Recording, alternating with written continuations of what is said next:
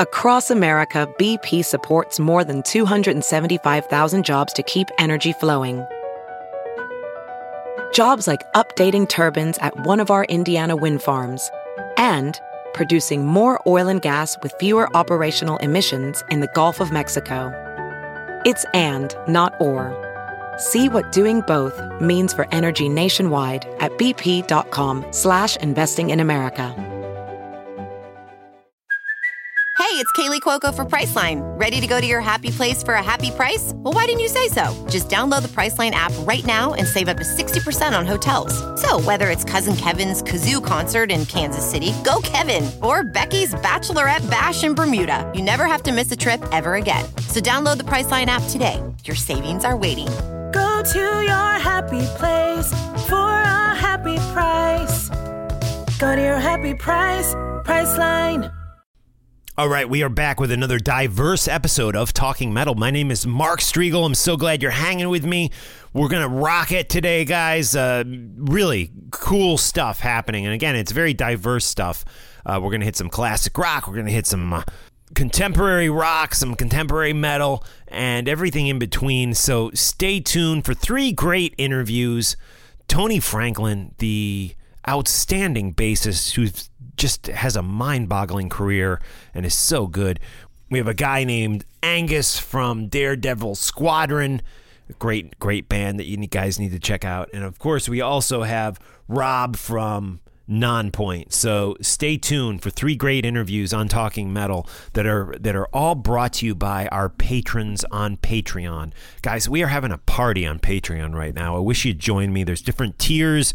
You can give as little as two bucks a month and get a bonus podcast every week, and the tiers go all the way up to 80 bucks a month. And believe me, we don't have anybody doing 80 bucks a month yet, but uh, if they do, man, it would be uh, fun because Emily and I will take you guys out to dinner. We'll hang with you. It's uh, it's quite a package, but I suggest the uh, the actually the the tier one or two.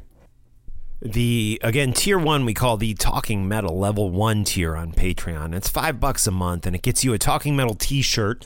And you just got to let me know your your size and your address, and I'll get those right out to you. And it also gives you access to our bonus podcast and an exclusive look at the the videos some of the videos we post i'll give you a sneak peek of those you get a first look at that before the general public gets a look at, at my videos stuff like this old rock shirt and you also get access to the live stream, which is also ha- about to uh, about to happen. We haven't done any yet, but I'm about to start doing live streams. So that's uh, that's level Talking Metal level one, five dollars a month. Talking Metal level two gives you access to the live stream. Again, it gives you still a Talking Metal T-shirt, gives you the bonus podcast uh, an exclusive first look at featured videos. And the cool thing about level two is you get to help me program the music here on Talking Metal. You can request up to five songs a year.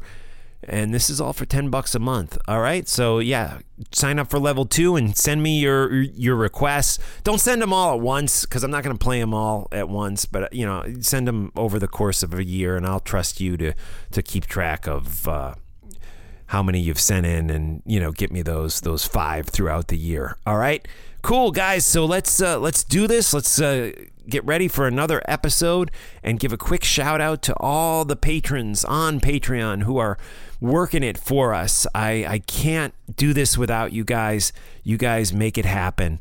Guys like and girls like Steven Saylor, Steve Hoker, Sean Morgan, Sam, Sam Soupy, Ron Keel, Ralph Petrie, Patrick Schwartz, Miles Atwood, David Gray, Mike Jones, Michael Street, Matt Carroll, Jean Bouvari, Joe, one one name guy, Joe, Jean Francois Blyce, JB Allen, Jay Vaninsky, Jason Seth, James Bennett, Jerry from Long Island, Fred Roots, Emma from Australia. Hey, Emma. Emma Clayton. Drake at Metal Dan.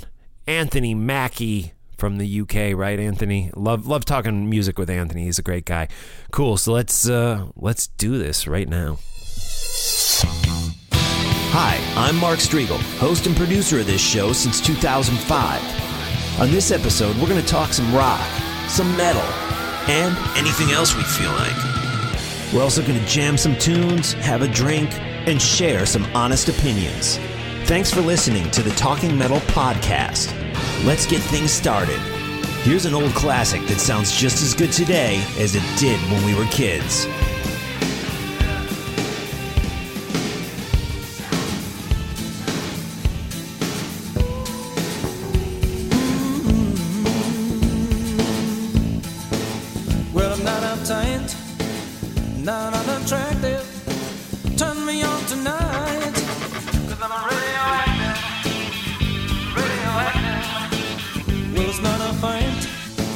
And I'm not your captive. Turn me loose tonight.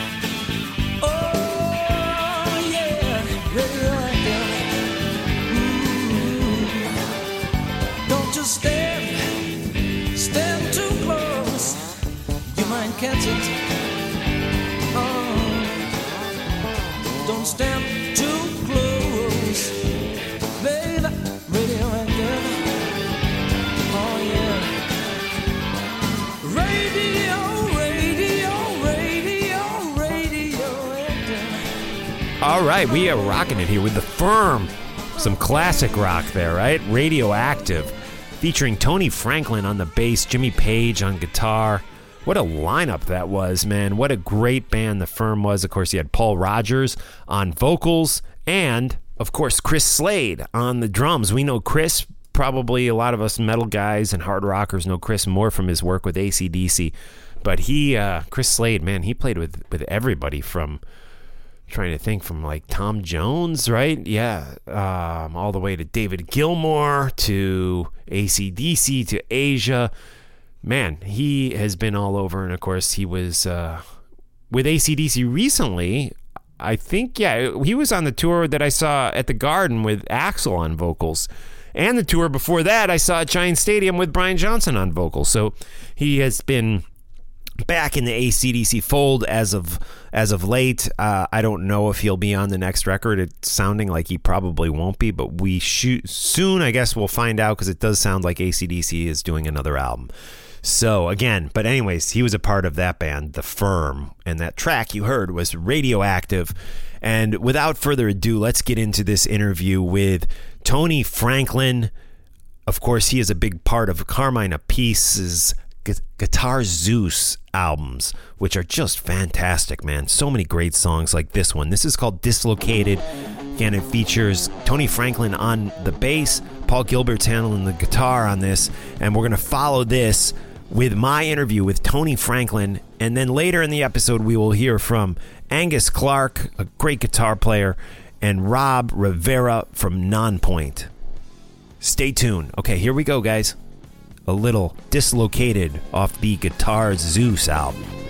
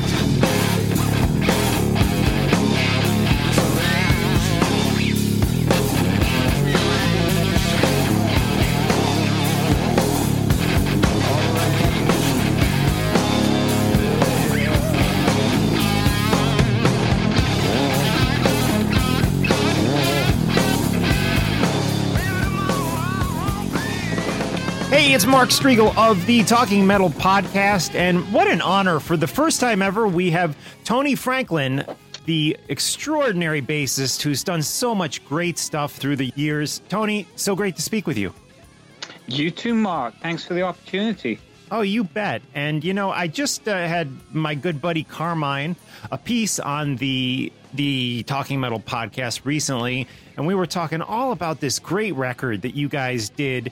I guess back. Correct me if I'm wrong, but back in the '90s, and I feel like it was kind of overlooked back then, and thankfully, you guys are reissuing it and re-releasing it. There's even some new music on it. It is Guitar Zeus. Let's talk a little bit about this record and how you and, and Carmine put it put it together back in the day. How did it first come about? Well, it was uh, Carmine's brainchild, and it was to have this collection of great guitarists uh, come and play on a bunch of songs, and and meaning that Carmine myself would be the rhythm section. Of course, we were still uh, in the Blue Murder vibe then, Right. and yep. so we weren't part of Blue Murder. That uh, that had moved on. We moved on from that, but we still. I mean, whenever we play together, it sounds like Blue Murder. So what am I saying? It doesn't matter if it was the first time or or when we played together recently. It's it always sounds like like Blue Murder, and it Sure. always was that way. So there's uh, it seemed like a great idea. It's like yeah, let's do this. And Kelly Keeling, who actually sang uh, and worked with John Sykes uh, on the second Blue Murder album. He was brought in to do some of the writing with Carmine and play rhythm guitar, and he's a great vocalist. And so, you know, the two of them essentially set out to put together some some great songs, and um, and I, I was involved in the writing as well and, and it went very very quickly. That was the thing. It seemed like it was an easy process at least at least from my uh, perspective. Everybody's ideas were flowing and um, it's got a real special vibe to it. Yeah it was gosh over 20 years ago now that we laid this did this stuff and I'm really happy that it's going to have the opportunity to to come out and and be heard because we listen to the stuff now and it sounds pretty fresh, pretty timeless. Because yeah, I mean, you listen to that Blue Murder album, it sounds pretty fresh and timeless, if you ask me. Definitely. And so you got a you got a similar vibe there. But then you have Slash, you have Ted Nugent, you have Paul Gilbert, you have uh, a whole plethora of great great guitarist Brian May. It's like a who's who of guitarists on there, and so uh, you really do have a phenomenal album. Which I'm, as I say, I'm really happy it's gonna get to see the light again. Hopefully, Yeah, and you mentioned all these great guitar players, you know, Bruce Kulick, Jennifer Batten, uh, Brian May, Steve Morse, Richie Sambora. I mean, the list, Yngwie, the list goes on and on.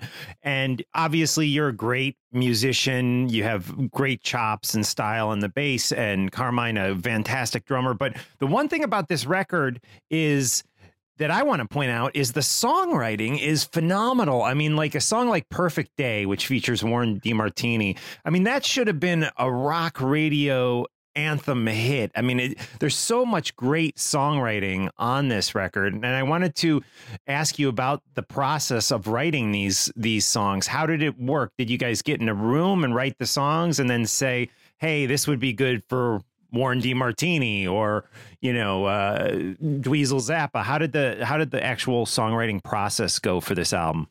Well, I have to give a lot of credit to the human dynamo, Carmine, uh, who is it was his brainchild, and it was him that that got in a room with Kelly. Now, Kelly is uh, a an endless spring of of ideas and creativity, and uh, and Carmine. Um, but he's he's got so much going on as in his mind as Kelly that it's sometimes he needs someone like Carmine to really kind of pull it all together, give it focus, and get him disciplined and, and get him getting these ideas down. And so I I was involved in it.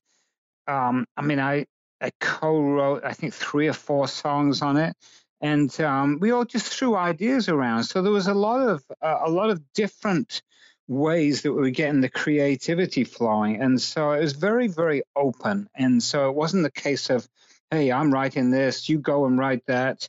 Uh, this is what it's going to be. No, it was very, very conducive to uh, to to creativity and a lot of ideas flowing. And uh, even in the studio, I mean, we um, we recorded the Music Box in in LA, which you know is um, perfect location for us because we weren't so much on the clock. We locked it out, and then so we could play the stuff down and get it right. And then we all played it live, not with the, the name guitarist, but the basic bed tracks.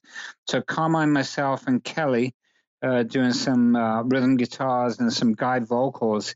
And so all that stuff is is live, and so it has a real, real magic to it. And I think Carmine's strength in, in songwriting is exactly in that that environment where he's taking other people's creativity, in this case, Kelly, who was just overflowing with it, and honing it in and arranging it and um, and putting it into a form. And they, they did it together. I came in and did the same on, on some of the tracks. And so, yeah, it was a real um, great energy and a positive fun environment. And i think that that comes across on the recordings. It absolutely does. And again we're talking about the guitar zeus album. Guys definitely go pick this up. I actually just uh, ordered the vinyl. It's out on vinyl too so you can get the cd the vinyl. You can listen to it on all your streaming services. And it is just a great great album featuring so many great players including Tony Franklin, who we're talking with right now. Tony, obviously the Blue Murder stuff that you and Carmine did with with John Sykes, legendary, and I think through history is almost grown like the the uh, popularity of it. I mean, I, I, feel like there's a lot of people who discovered that stuff after the fact and still rave about it. Would you agree with that?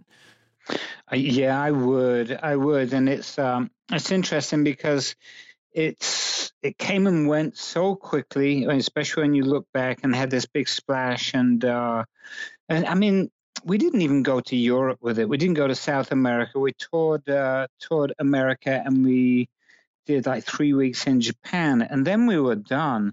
And it was so it was all the musicians got it, and they were like raving about this. But as it's gone on, I think that what has happened because there's great playing on it, there's great songs on it. It's like the the new generation, the next generation is catching on to it and it's like, wow, this is really cool stuff. Because it was recorded in '89. It was recorded by Bob Rock and Mike Fraser mixed it.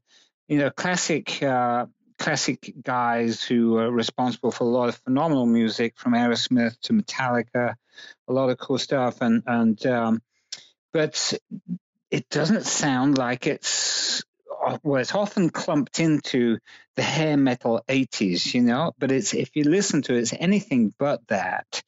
To me, it's more it's more along the, the lines of uh, you know, John and myself are English, and uh, and Carmine's played with a lot of the British players, of course, Jeff Beck and, and all those guys, Rod Stewart, and so you know, it has a little bit more of a, of a British British blues kind of flavor, like like Led Zeppelin. Yeah. But there's but it's a more of a shreddy kind of uh, playing thing than than Led Zeppelin. I think you know heavier, harder, and um, and so it has that timeless quality, and and the, there's new generations that are discovering it, and it's like.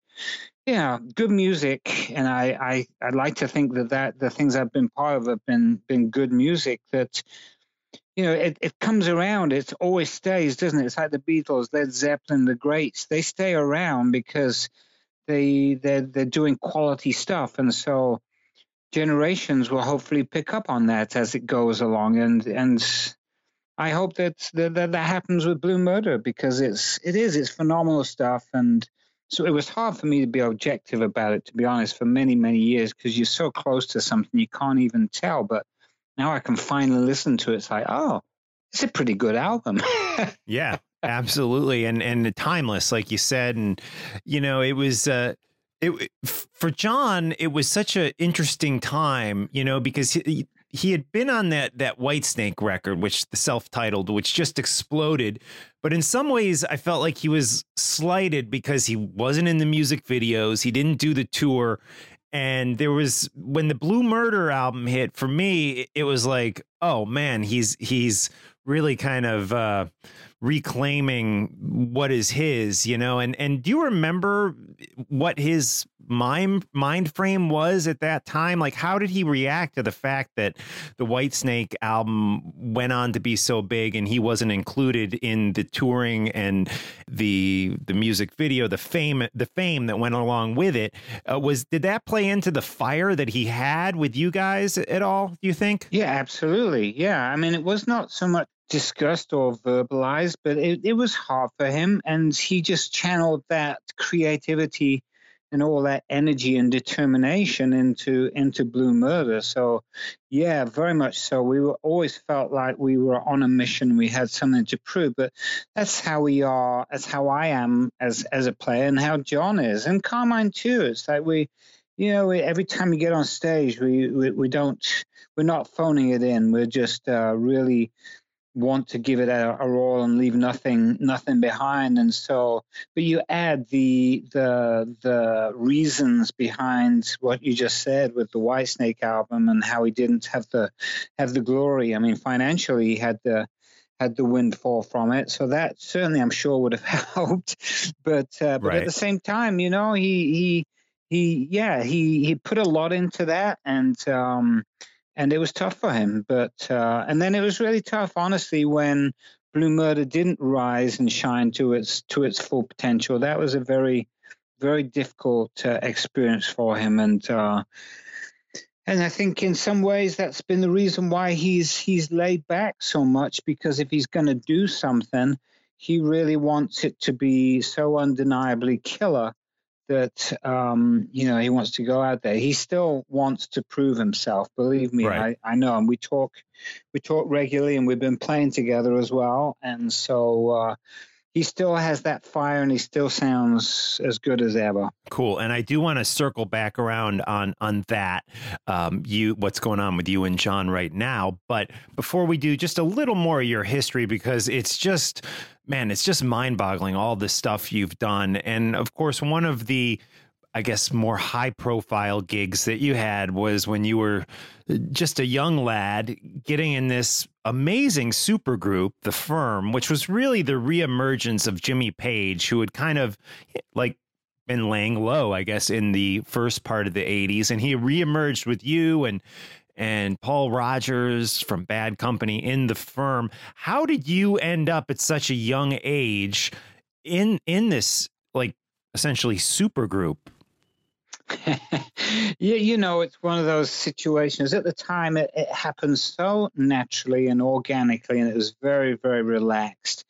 Uh, it's only when I stand back and look at it now, it's like, holy moly, that was Jimmy Page. It was the first band he'd been in in Led Zeppelin, and he is and he's a legend. I mean, he's more than a legend. He's he's an iconic figure in music history. He's he's larger than life. He's he's written some of the greatest riffs and greatest songs in in music history. And but at the time, now I was 22 years old at the time, and so I, at that point I'd done quite a bit of work with uh, with Roy Harper.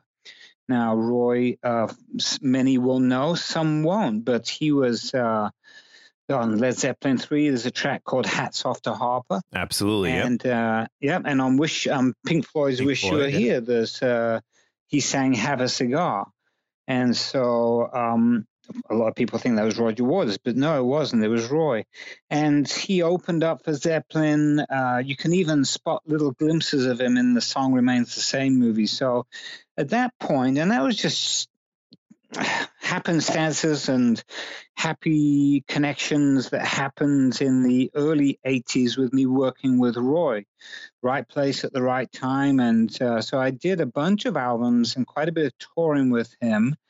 I'm still in contact with Roy and um, dear friends, and he was a huge influence on me, a big part of my musical uh, broadening, shall we say, my the way that I understood and approached music he is uh, hugely instrumental in that. And he and uh, Jimmy and Roy go way, way back. I mean, Jimmy had played on some of Roy's albums. There's a classic album called Stormcock, and it's just the two of them, uh, acoustic guitar, uh, two wow. acoustic guitars, and uh, Roy singing. And Roy is very, very lyrical. He'll call himself a poet before he calls himself a, a singer. And so he, um, just beautiful, powerful music. That's an album worth checking out. That's a real gem. Stormcock by Roy okay. Harper.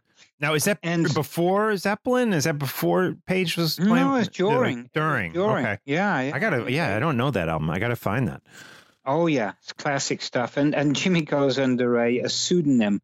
He calls himself uh, Flavius Mercurius. okay. Everybody knows this Jimmy, but you know he didn't want to put it on because he didn't want to draw attention to himself. He wanted it to be about Roy. And so, anyway, Roy was he's the master of the alternative tunings. Uh, they shared a lot of stuff with uh, with Jimmy and and all that, and so they go way back. So anyway, fast forward to 1984, and uh, Roy calls me to be involved in a in his next album that he's doing, and um, and so I said, yeah, I'll, I'll be there. And so well, it turns out that, that Jimmy's going to be involved, and so we ended up in the studio. Um, it was a friend's a friend of Roy's studio up in Blackpool, England, which is actually where I met John Sykes and Carmine and Cozy Powell and all these different people that were in this hub of this little seaside town in England called Blackpool. Wow, it's crazy all the stuff that's gone on there. But anyway, um, back to that, we were, we were just hanging in the studio making music and having a grand old time. It was so much fun. Now, here's to backtrack a little bit. I was not in awe of Led Zeppelin. I was not influenced by them in the slightest. And there are reasons for that. The wow. main reason being that uh, when I was 14 or so, there's so much, so much stuff to tell, you know. right. But um, uh, when I was 14 or so, I played in this pub club um, regularly with my parents' band um, twice a week. And on the jukebox, they had Zeppelin's Rock and Roll and which you could buy as a single at the time. I loved rock and roll, and uh, on the B side was Four Sticks, right. which at my mind, at 14 years old, I did not get it. I hated it, and I thought, "Wow, is this what Zeppelin's really like?" I'm not into this. And thinking that you know rock and roll was just a one-off kind of uh, you know novelty kind of right, right. And so I didn't pursue it. You didn't hear Zeppelin on the radio. You still don't. None of my friends were into Zeppelin. So I fast forward to 1985. We're playing at Madison Square Garden with with the firm. I'd still not heard Stairway to Heaven. It's crazy, isn't it? Really? wow. I, I still hadn't heard it. And so, anyway, I know I'm darting all over uh, the timeline here more than the, the Queen movie, um, but that's another story. right, right. but uh, anyway, it went well, and we did uh, with Roy and Jimmy, and uh, we did a couple of gigs, and everything flowed great. And Jimmy called me after that and said, "Would I be interested in sitting in on the rehearsals?" of his new thing with Paul Rodgers. Said, "Yeah, I'd love to." It was I wasn't asked to be in the band. It was a case of just uh, you know seeing how it all felt, and Paul uh, check me out and hang together. And because you know, with a band, it's as much as the playing, it's the hang. It's the it's how you vibe together. Absolutely. And so uh, you know, it, it went well, and we were so rehearsed at that point. We went into the studio, and um, everything was pretty much first take because we were so dialed in. I mean, those rehearsals slash extended audition slash writing and honing in all the songs to the album lasted about six weeks. So we Oh. were very dialed in, and everything just went very, very quickly in the studio. And this So, was uh, Chris Slade on drums with you guys at this point. yeah, that was Chris Slade. Now, there's a, I, I know we don't have too much time, but uh, got to tell the quick story about him. Yeah, go ahead, man. um, he had uh, a call from David Gilmour in the morning and Wow. Jimmy Page in the afternoon. Oh my God. And, and and David had asked him to do a solo tour. I think it was the About Face solo tour in '84. And uh, he said, "Yeah, I'll do that." And so uh, Jimmy called him later and said, "Oh, I have this new thing. Uh, would you like to be part of it?" I said, "Well, I would love to be, but I've just committed to uh, doing this tour with David Gilmour." So Jimmy turned around and said, "No worries, we'll wait for you." Wow. So he really, I guess that he and Chris had, had worked together or, or done even some sessions together back in the day, maybe on the Tom Jones stuff, because Chris Slade goes way back to all that early Tom Jones stuff. It's not unusual and all that. Really? From that Oh, all the way to ACDC. That's incredible. Yeah. Yeah, what a yeah, what a what a uh, broad selection of music he's played on and been part of, and so you know it just the timing was right. By the time Chris was done, and and uh, you know Jimmy and myself have hung together with Roy, so the timing was right. So everything just felt so natural and so organic and very relaxed, and and that was the way that it always felt with the firm, and. Uh, yeah, it was beautiful in that regard because I was not, as I say, because of my uh, not uh, being so much in awe of Led Zeppelin, I wasn't going in there thinking, oh, what would John Paul Jones do? I didn't even know who the bass player was. Right. Right. So I did my thing, and the only bass I took was the fretless, right on. uh, which I've been using with uh, with Roy and everything, and um, and there were no no comments about it. Uh, I just kept playing, and and then they asked me to be in the band. So it's it was yeah amazing, really, and so that's how all that happened. Wow. Wow. Amazing stuff. You have such an amazing history. And, uh, you know, we could go on talking about your history, I'm sure, for hours and hours, but let's, let's focus on what's going on now. I know I was just on your Twitter feed. Really cool little video you had posted. Barry Sparks video, I guess it was. Is the song Hotwire? yeah. Yeah. What do you got? Like a GoPro clipped on the, the end of your bass or something? How did that, how'd you guys yeah, do that? Yeah. yeah. Well, you know, typically I'm not a fan of the GoPro uh, like stage videos where they got it clipped to the to the bass and all that. But Barry has this thing where he does it and he gets into wild locations. He's on the beach, he's in the snow, he's as we were on top of a mountain. And uh, and so I played on this track of his, and he said, "Would you be interested in doing the video?" I said, "Yeah, let's do it. It'd be fun." So it uh, he let me have a complete open palette on what I wanted to play on that. He just said, "Here's your space and go for it." And so I, I laid down my track, and it was a lot of fun. And uh, and that's that. You know, I'm I'm, in, I'm involved in so many different little things uh, like that. I mean, um, there's that. I just got done playing on a on a blues cruise with this guitarist out of Texas called Monte Montgomery. A lot of play, pe- people won't know of him, but he's like this um, acoustic uh, wizard on the on on on the, on the guitar, but he electrifies it and uses all effects. But he's he's and a phenomenal writer and, and songwriter. So uh, I just I just came back from that. That was uh, I guess you could call that a paid vacation in the Caribbean, which, Right. which was kind of nice. And then um, then I have a rock and roll fantasy camp uh, coming up. I'm involved regularly with that, which is going to be Alice in Chains and Stone Temple Pilots guys. And Oh, uh, nice. that's fun. And then um, gosh, there's a thing that's going to be happening in the summer, which I can't tell about uh, just yet. It's going to be for about a month. I might be able to, but I don't want to jump the gun. Okay. So, uh, but Okay. uh, that, that's going to be fun. And then John Sykes and myself have been jamming together again, and so uh, that's uh, that's starting to build some momentum. I know a lot of people have been seeing things about John's got a new album ready Yeah. to come out and all that. And So so what's going on? Are you are you playing on the new album? Are you just playing live with him? What what are you and John up to? Yeah, I played on a couple of songs on the on the album, which was done, gosh, maybe maybe four years ago. Then he had some upheavals and and stuff, so it all got delayed and and everything. And then, um, but then John and myself, we've always been in touch, and so uh, yeah, we've we started playing again regularly, and we're with uh, with a drummer called Fred Boswell Jr.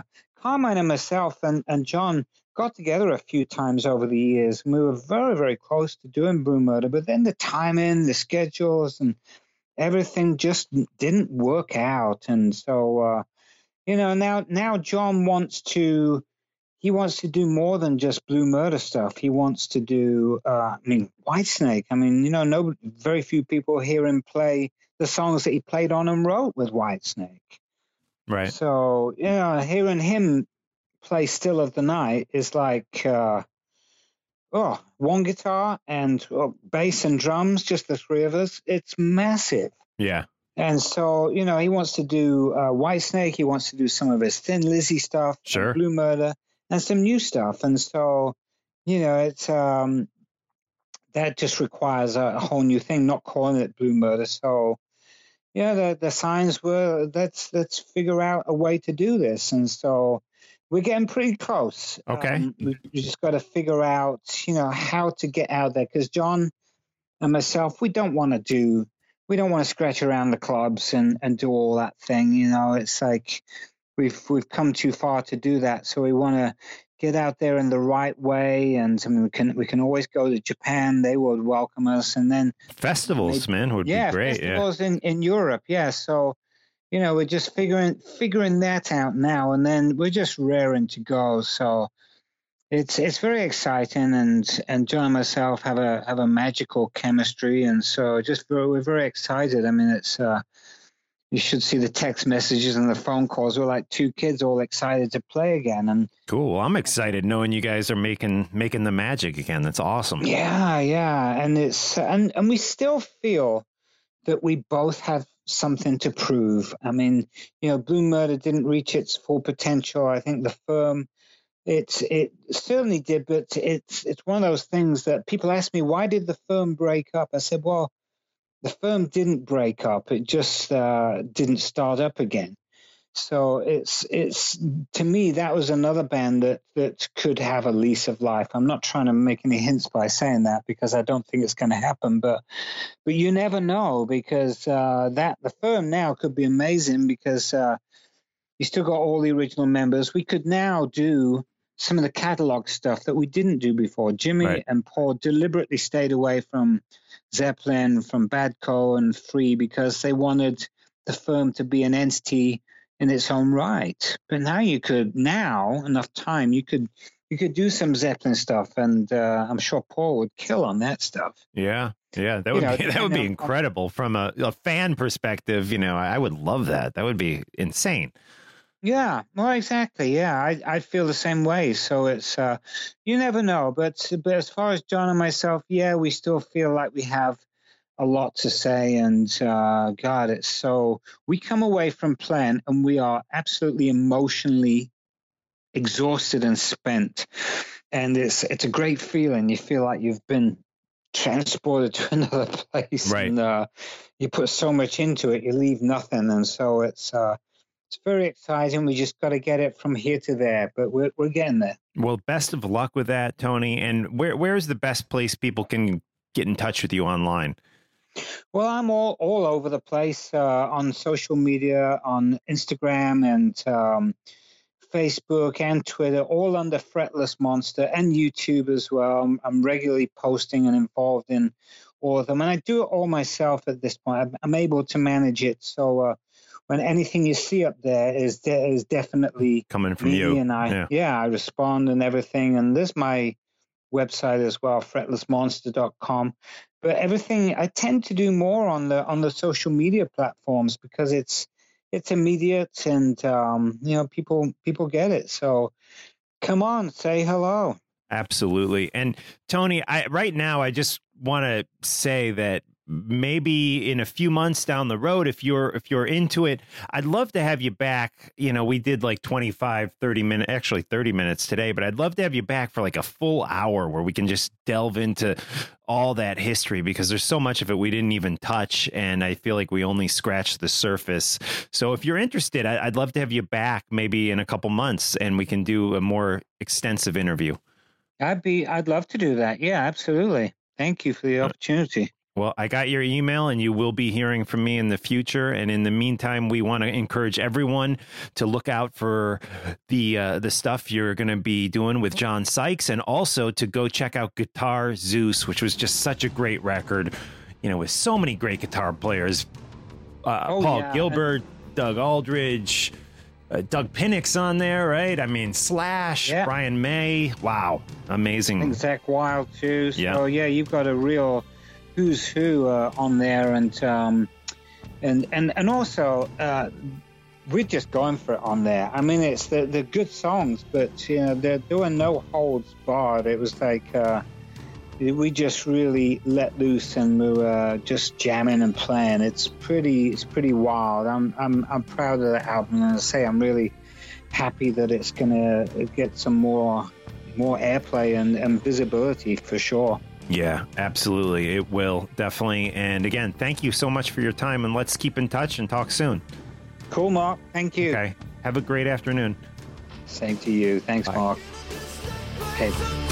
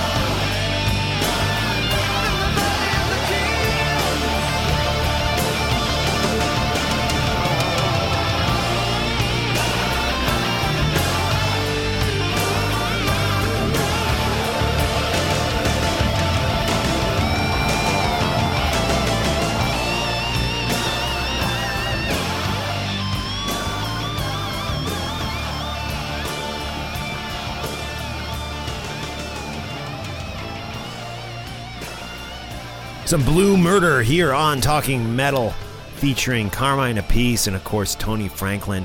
John Sykes on the guitar on that one, right? Yes, so good. Blue Murder, love Blue Murder. And let's uh, let's get into an interview I conducted at my home with Angus Clark. And you might not know him, but I encourage you to to uh, to listen because it is an interesting interview, and he says some some cool shit, plays us some cool shit. So stay tuned for for this interview with Angus Clark of Maplewood, New Jersey, a great guitar player. And right now, let's hit some music by Lance King. This is Limitless.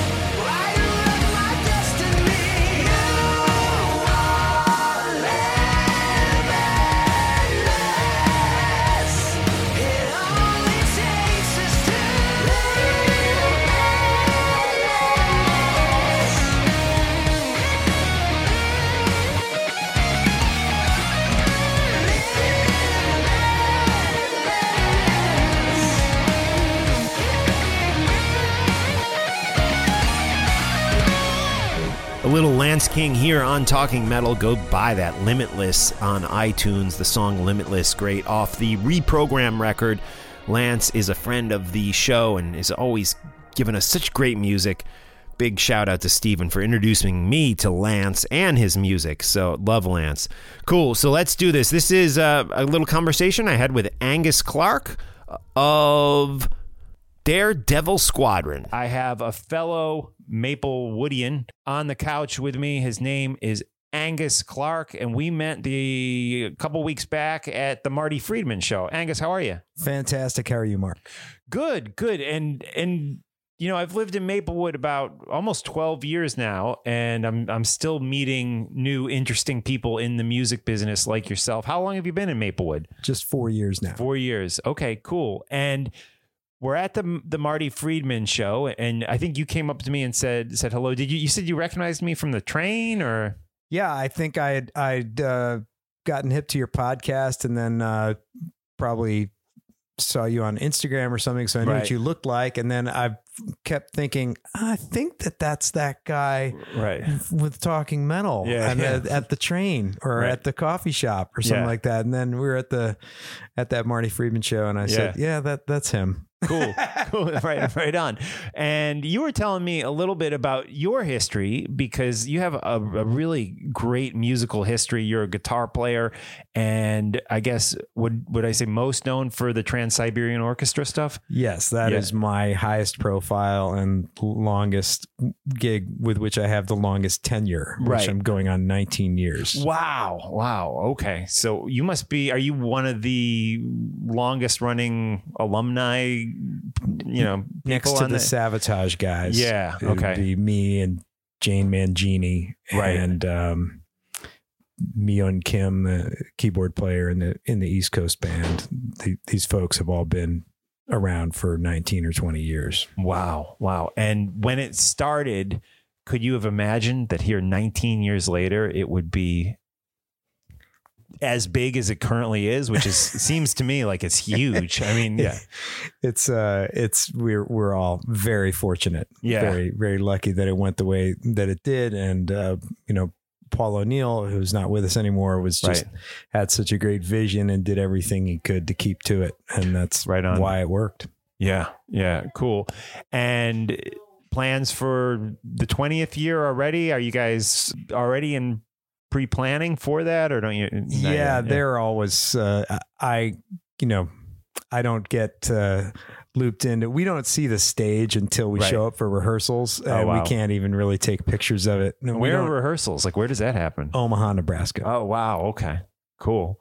Cool. So this year, who who is on? I'm trying to. Joe Hoekstra is on it this year, right? So the East Coast band is Joel Hoekstra and, and Chris Caffery, and Right. uh, the West Coast band is Al Pitrelli and me. Right on. Right on. Cool. So that let's let's go back even before that to a little bit of your history in the early 90s you were playing progressive metal can you just fill us in a little bit on what was going on with you back in those times Yeah. Um. So I I'm, I was just a I think. Well, let's take an example. Like me and Blas Elias from Slaughter right are Yep. are exactly the same age. okay Okay. So Blas started with Slaughter, uh, who were kind of at the tail end of this, you know, that genre being at the top of the charts. Right. And and he, you know, he uh I think he you know, he got into it very young. right I finished college and I got done with college and moved back to New York. And at that, we're going on 90, 91 right now. And Okay. it was really starting to dry where up did you go to college USC. okay Um, and so I was in LA, yeah you know, while like, I know, I was, I would go see Racer X Yeah, yeah, and yeah. like, you know, Paul Gilbert and all this like shred guitar and all this stuff. But, um, I, I wasn't really out there as a professional until I got back to New York. And Right. then, you know, New York was a very different scene. Like everybody was signing kind of, uh, just, you know, black leather tattooed, uh, spread Yeah. eagle and these kinds Right, of right, bands right, were yeah. happening and stuff like that. So, uh, but I found these guys with this band called Naked Sun, and they were doing great. They were killing at the limelight like Yeah. every Sunday, and Right. they had gotten a deal and put one record out on Noise, right where they were label mates with Helloween. right sure You know, so I was like, all right, there's still guys doing some metal. right right I'm gonna do it. I'm gonna Yeah, get yeah. in there, you know. And I I got in there and the and uh, I auditioned. I got the gig. So I'm already like kind of not a band guy. I'm already like a pro guy Right. who's auditioning and getting gigs for bands that already have labels, as opposed to a guy that you know hooked up with his four buddies and made a band, and, Right. You know, stuff. Right. So I'm already this kind of new and- creature. And just to back up a little bit, like how did that happen? Were, were you studying music out in LA? Were like what? Yeah, I was in Yeah. the guitar program at USC, which is very like studio driven. It was all about playing the guitar on TV shows and stuff Right, like okay. that. So I knew I knew how to read and Yeah. and I, I can play a variety of styles and all that Right. kind of stuff. But all I want to do is like me and the rock guys Right. at USC would sit around Yeah. and work on Yngwie licks and Right, stuff like that. Sure. But I'm really like a Tony Iommi, David Gilmour, Yeah. very blues based hard rock. Like that was my stuff growing up. Was Right. was you know teenage angst and Right. you know kind of disenchantment all the way and Hendrix and Right, just yeah. like real rock stuff. So well, I got back and these guys Naked Sun were you know long haired and there was lots of image going on and and you know they wanted the psychedelic stuff they wanted some you know really hard rock stuff and things like that and um I think like Jordan Rudess auditioned for us at some point Wow, you know okay. he's Yeah, in Dream, Dream Theater, Theater, right yeah. now Yeah, yeah. so, Wow. so um and they and He didn't, he didn't make the audition. I, I think he had other things okay. um, but we, you know, their first single got you know five Ks in Kerrang magazine, Right. and they were getting good notices, and they did a press tour, and and then by the time I joined, we went down to the label office to, uh, you know, kind of see about I don't know some promo shots or something like that, Right. and it was empty. Wow. So like no, the Noise USA office had Right. just run out of cash. Who else was on Noise? down. Like there was. I mean, I know that name. Well, Yeah. Helloween, and Yeah, I don't know who yeah. else, you know. And it was distributed by BMG, Right. which was at that point, you know, part of RCA, the Record Cemetery of America. Everybody used to joke, you Right, know, it was right, like right. distribution problems. But, yeah. Yeah.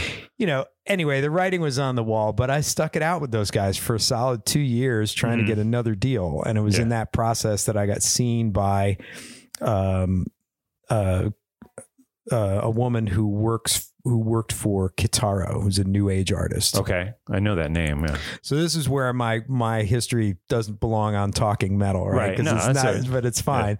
So uh, Kitaro's a new age artist, but he wanted it to sound like Pink Floyd. Okay. And I said, "You're going to pay me to do that? That's Yeah. awesome!" Because because I looked like David Gilmour and I was Right. playing a Strat and all Right. this stuff.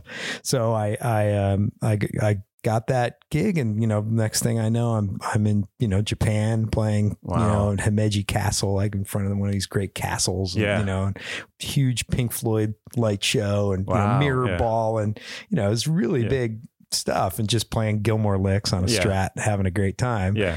and um and so that was a great thing to hold me over through an era in if we're talking like 94 to 99 now Right. where like you know a, trained guitar player didn't have much space in the in the rock scene that was Right. really you know where there was any money to be made Yeah. you know But all- things started coming back, around in the early, late 90s, really. Yeah. Right, Yeah. exactly. So so by 98, 99, the Kitaro stuff had kind of dried up because New Age saw a heyday with Right. Yanni and Yeah. John Tesh and all this stuff. Right, right, right. And uh, so I was back in New York and um but so while I was with Kitaro, uh, he he had been the producer on Marty Friedman's um, Scenes album, which Right. was the I think it's the first record Marty made as a solo artist after he joined Megadeth. hmm And so he had a bigger budget and he was like, I want to work with Kitaro. I'm like Right. a huge fan of his music. And Wow. everybody was just kind of, oh, okay. Yeah. You know? So he would come to the Kitaro shows and, Yeah. and I would, Meet you him. know, and I met him backstage at, at uh, Universal Amphitheater. And we had met only once before briefly and kind of reconnected. Right. And then I would go, if we were So this ever is decades ago. This is 90s. yeah, this is yeah, 97, yeah. something like that. And Okay. so I'd, I'd be, I'd go see him if the, you know, Kitaro tour was in Phoenix, I'd go see him and stuff like that. Right. You know, I did one other tour with like a baby band that was on A and M called Drill. Okay. Uh, and the lead singer of that band is now in KMFDM, I think. okay. Right. Lucia. Oh, okay. And, um, and and our bass player was JD Oh, from, Black, Label. Yeah. Yeah. Wow. Wow. it's ironic of me to say our bass player. I, Right. I was the hired guy for like Yeah. six months. It was JD was in the Right, band. right, know? right, right, right. Um, so I that was, uh, and I still love working with JD. He's an awesome guy. And um, so so then, uh, come around to 2001, TSO were looking to hire new players for the West Coast band Right. because they had done a West Coast tour in 2000 and they they wanted to replace just about everybody, and they. They weren't telling anybody this, but Al Pitrelli was coming back because he was going to leave Megadeth to come back All right. but I guess at that at the time they put the calls out, they didn't know Al was coming back, so they Right. called Marty because they're like, well, you know, Al replaced Marty in Megadeth. Why don't we Yeah. have Marty replace Al in the Oh, okay. So they, they asked Marty to do it. Yeah. but And- he was already living in Japan at that point. right? exactly. Yeah. so, yeah. so he gave them my number, Right. Wow. Cool. and then that's how I and I went down and auditioned and got the gig. wow. That's awesome. That's awesome. So then, so then I, you know, kind of with the flexibility that having a great gig like the TSO involves, you know, and the people that I met, I've, you know, I've played guest solos on, I played guest solo on a Metal Church record, and I did something on the latest D.D. Verni record. Um, he's a great guy, Right. The Overkill guy. Yeah, I, I yeah. love Overkill. Yeah. I mean, come on. Yeah. Also It's- Jersey based. Where'd you grow up? Did you? I grew up in Manhattan. Manhattan. Wow. Yeah. Okay. and uh, and I was in Brooklyn for a good fifteen years before moving here to Maplewood. Wow. Awesome. And even to go back further, were you playing in bands like when you were in high school in Manhattan and in Brooklyn and yeah, stuff? well, I went to Bronx Science. Okay. and uh, and I had a band in in high school, and then you know Metal um, band or like Yeah, it was. it's, it's it's interesting. I've had this discussion with a lot of people. Manhattan specifically, always to me felt like it didn't have the metal scene that that the the other boroughs may have had, and even Jersey and Long Island. It always seemed like it was a little stronger in in in those areas than in Manhattan, where I, I always felt like in the '80s when I started coming to going to New York City. Uh, late 80s i guess metal wasn't cool in in a lot of those downtown clubs you you're, know you're so it's hard to describe like you know like how insular growing up in New York like the scene like I went to the same grammar school as Ben Stiller. Right so he's like two three years ahead of me. Yeah. Now you know Ben Stiller has like infatuations with like Star Trek and like Yeah. the monsters and stuff. Like that's what was on TV like Yeah. like I could watch Star Trek like three times a day growing Sure. up. And only the original series yeah. Next Generation means nothing to me. Right on Okay, so yeah, Manhattan had some weird stuff, and one Right. of those things was that it, you know, kind of metal was not that big a thing. Like punk became a thing, and Right. like when I was in high school, ska was a thing. yeah yeah But for me, man, you know, I don't know. You make you start making that taste in like you know fifth and sixth grade and like i heard sabbath on the radio and i knew i wanted to be a part of that and i heard Yeah. hendrix and i knew i wanted to be a part of that the only records my folks had were like beatles and stones records right and that's great learning ground. Oh, yeah. you know. But when I got to Bronx Science, there were kids. You know, part of it being a magnet school is there were kids from all over. So Right. I remember there was a guy with a Black Sabbath Volume Four jacket, right and I was just like, "What is that?" And he was like, "Dude, it's the best record ever." yeah And that was it. I got Yeah. volume four and I was like, this is the best record Oh, ever. yeah, How come nobody told me? right And so my first band was the drummer, still a friend of mine, went to science, uh, was in Queens, you know? Yeah. And so like I would truck all the way out to Queens to rehearse in Billy Nanis's garage. right wow wow great stuff now we mentioned joel hoekstra earlier and there's the connection there in tso but you also mentioned that you're going to be taking over for him tell us it sounds like a high profile gig to me well, I'm I'm only subbing three shows. Oh, three shows, uh, okay. But uh, so uh, for Cher, because Right, Joel's been, awesome. Joel's been playing for Cher, american icon right there a single name celebrity. yeah. I am awesome. thrilled. Yeah. I'm so thrilled. Yeah, and and Joel's uh, amazing and has uh, I met him briefly through we have a mutual acquaintance who also sang for the TSO at some point and I met him briefly um I can't I couldn't even tell you what year it is but at at some point, right after Rock of Ages launched um, on Broadway, I just had my daughter, and my Right. wife was like, "You need an in-town gig." Yeah. And so, so, um, so I was working at a studio at the time where the guys um, were friends of Constantine Maroulis's, and Okay. I, I said, "Can you hand my name across to the guitar players?" And it turns out that Joel remembered me. He was Ah, like, okay. "Oh yeah, man, we Right. met at this, Yeah. you know, and and and you were cool, you know, you know, come on down." And I actually subbed for the first year. I only subbed for the guitar two chair, which is Okay. Tommy Kessler, who plays Right. for Blondie. Okay. And then I started subbing for Joel as well. So Right. subbing both both chairs on that. And somewhere in the middle there, like about my second or third year subbing there, um, in my second year of subbing on that was when Skolnick had made the noise that he was going to leave the TSO. Right. Okay. And um and you know, and so then uh, Joel was like the obvious pick at that Right. at that point, you know. wow. So did you help get Joel into TSO? I don't think he needed Yeah. my help, Right. But I might have, I might have, you know, mentioned his name, but Right. I, I'm sure I wasn't the first one to do Right. it. Yeah. Yeah. Right on. Right on. Cool. And let's talk about Daredevil Squadron. This is uh, a band, a project. Daredevil Squadron's a band. Uh, we made one record many, many moons ago now called Out of the Sun, and it's just meant to be very uh, new wave of British heavy metal inspired. Oh, awesome. Two guitars. So there's some Maiden influence. There's some uh, Thin Lizzy uh, influence. There's some um, some Sabbath kind of stuff in there, and um, Wow. It, it sounds like it's right up my alley. Yeah.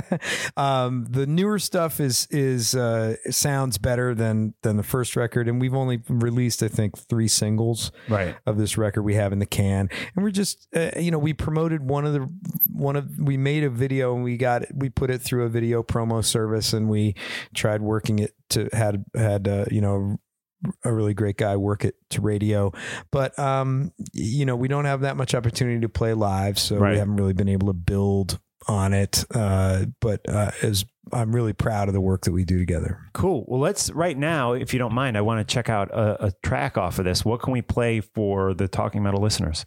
for the talking metal listeners i think um forgotten son Okay, cool. This is a great one Let's do it. This is Forgotten Sun by Daredevil Squadron, and the album is Out of the Sun here on Talking Metal.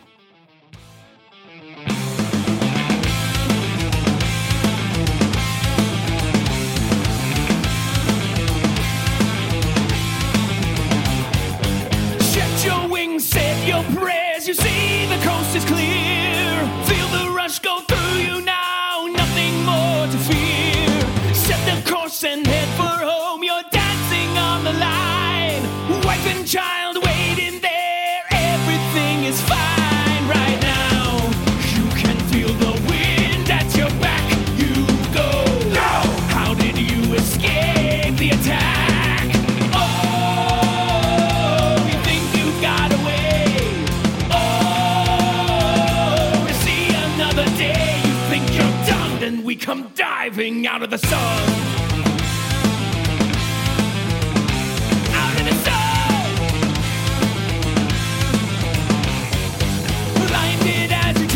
You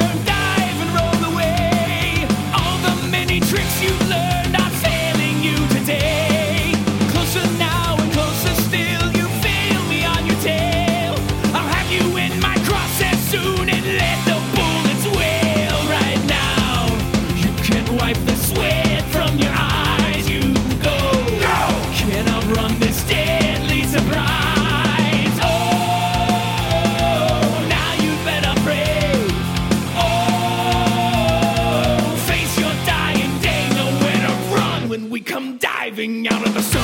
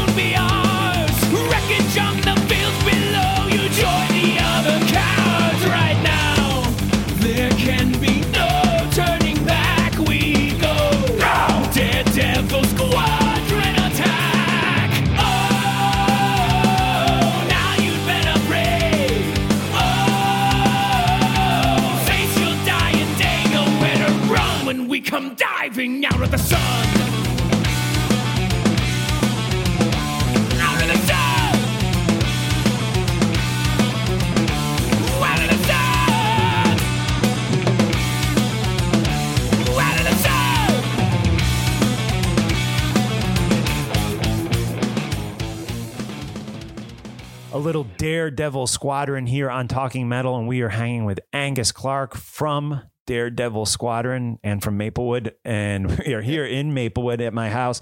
And uh, yeah, man, so you got you got the Cher gigs coming up. I'm sure TSO is going to hit again.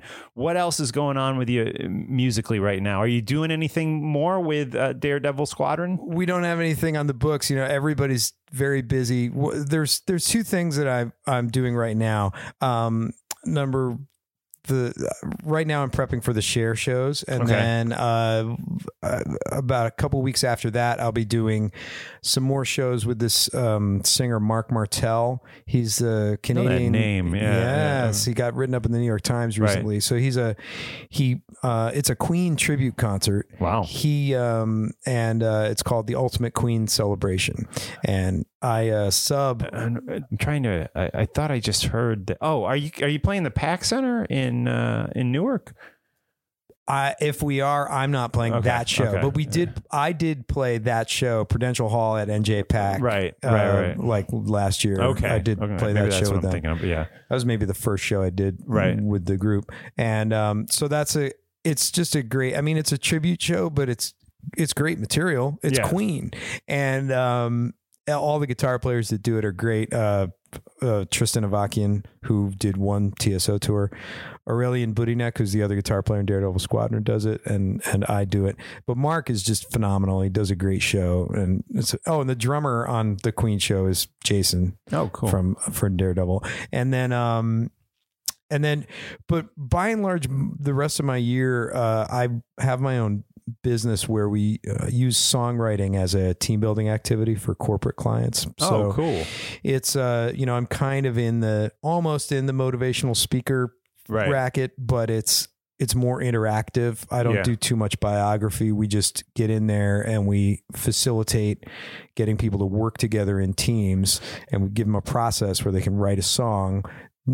No musical experience required. Right. You, you should you should talk to uh, uh, my wife because she works for Johnson and Johnson. She just got back from one of these team building events. Oh, and- we've yeah. we've done uh, we've Yeah. we've we did Johnson and Johnson at Avatar Studios. We Oh, had a whole team in there write and perform their own songs. Yeah. wow, that's great. That's great. I love it when everybody decides to do a metal song, but uh, not you know Not always we, happening. We pride ourselves on on uh, diversity, so everything is Yeah. it can be any style imaginable. But yeah, we've done we've done a few for you know most of the pharmaceutical wow, suppliers. that's awesome. It sounds like fun. It's Cool. great. We have a good Eh, time.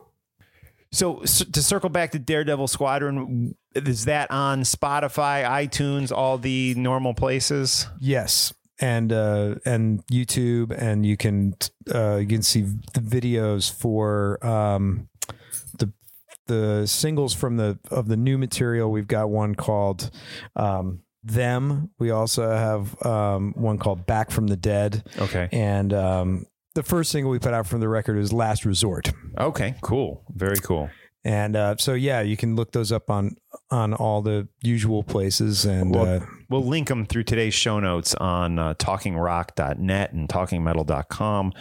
And uh, yeah, so definitely visit the show notes to get all the info on Daredevil Squadron and Angus Clark. And I guess uh, before we let you go, let's just talk about some of your favorite metal bands. You mentioned the new wave of British heavy metal.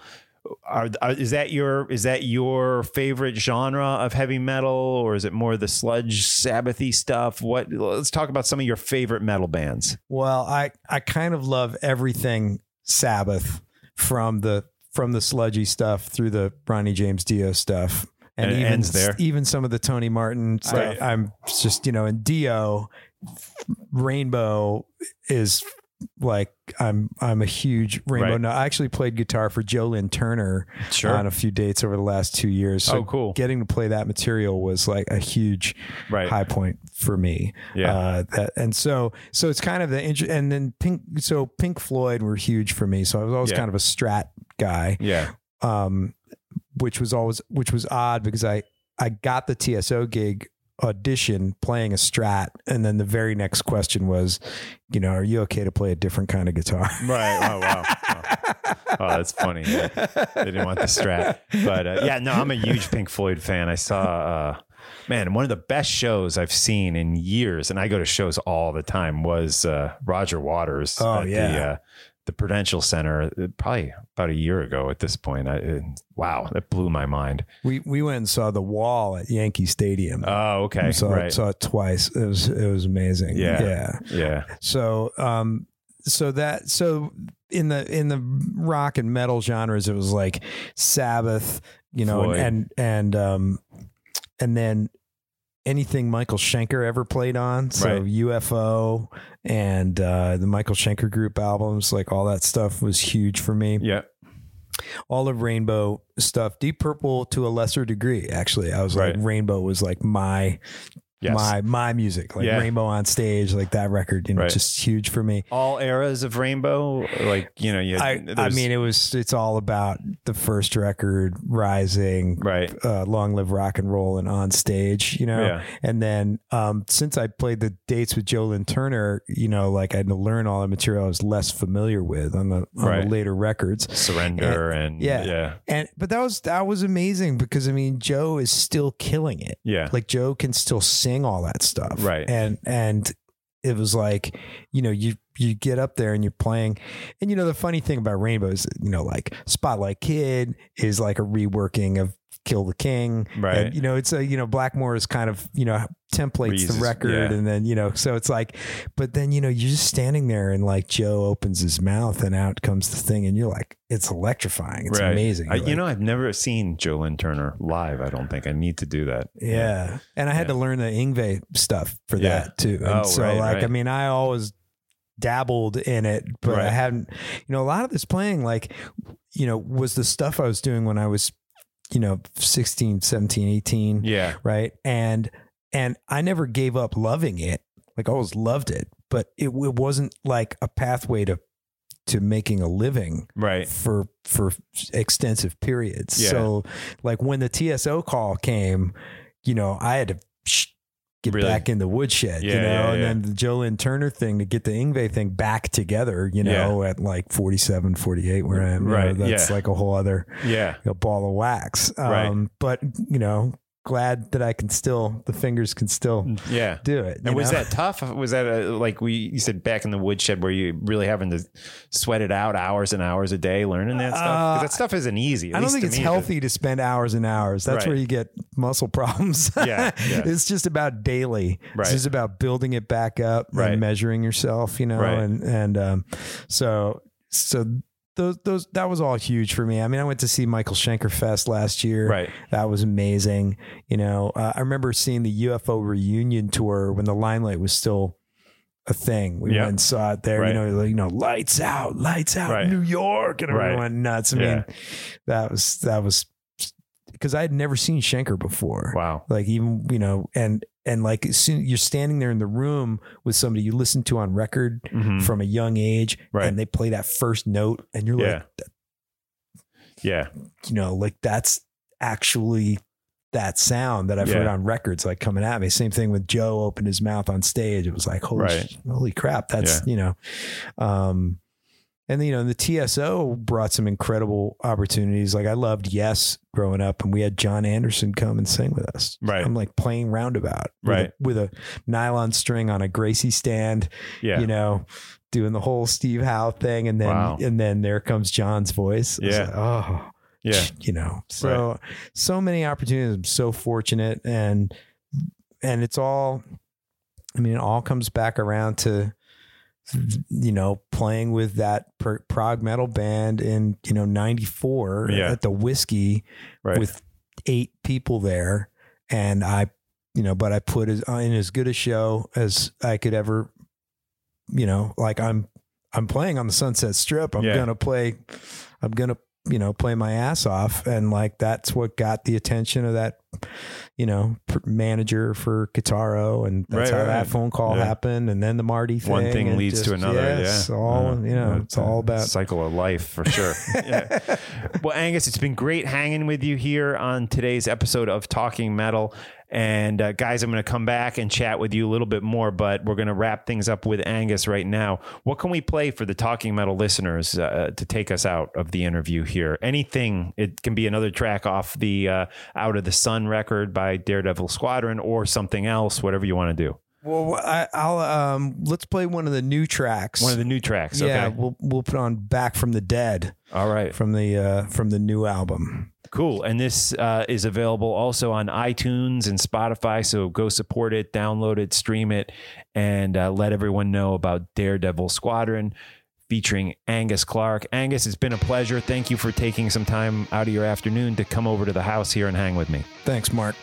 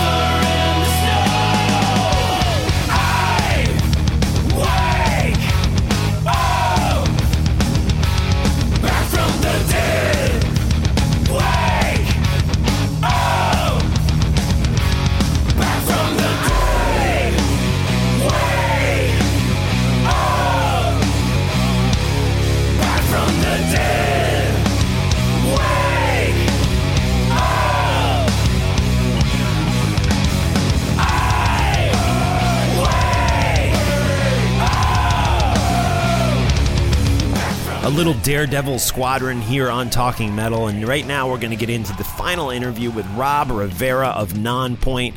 Be sure to catch them out on the road soon, this May, with uh, Papa Roach. And yeah, man, there's some good stories in here of Vinnie Paul and all sorts of great stuff in, in this interview. And I really enjoyed talking with Rob. So please give it a listen. Right now, we will hear the song Chaos and Earthquakes by Nonpoint, followed by my interview with the drummer of Nonpoint, Rob.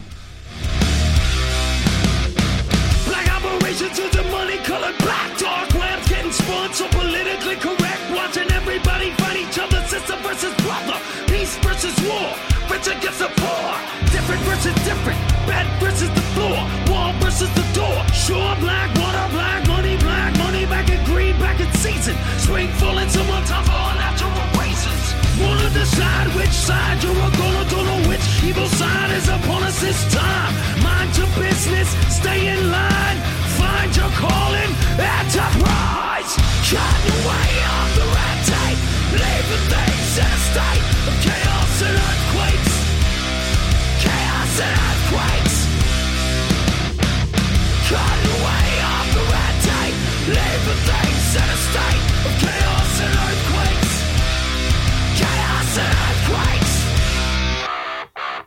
This is maniacal. Entire societies are falling without a net underneath them with no one taking them out.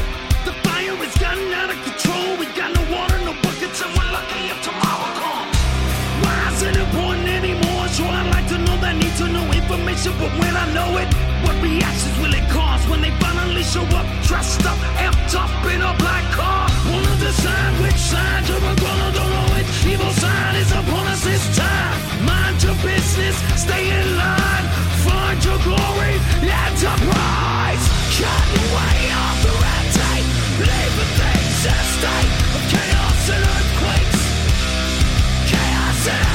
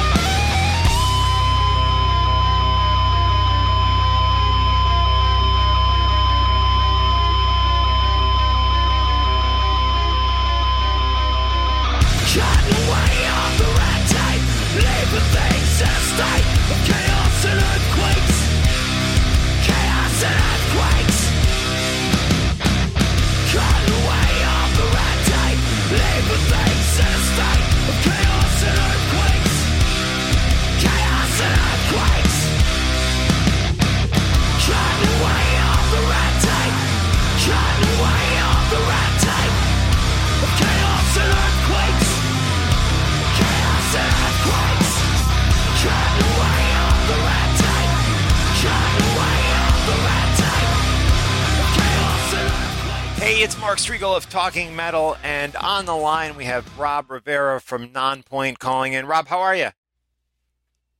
Good. How are you doing, sir? I'm doing well, man. I'm excited because you guys are going to be heading out on tour with POD, and I wanted to just get the lowdown on that. When's the tour starting up?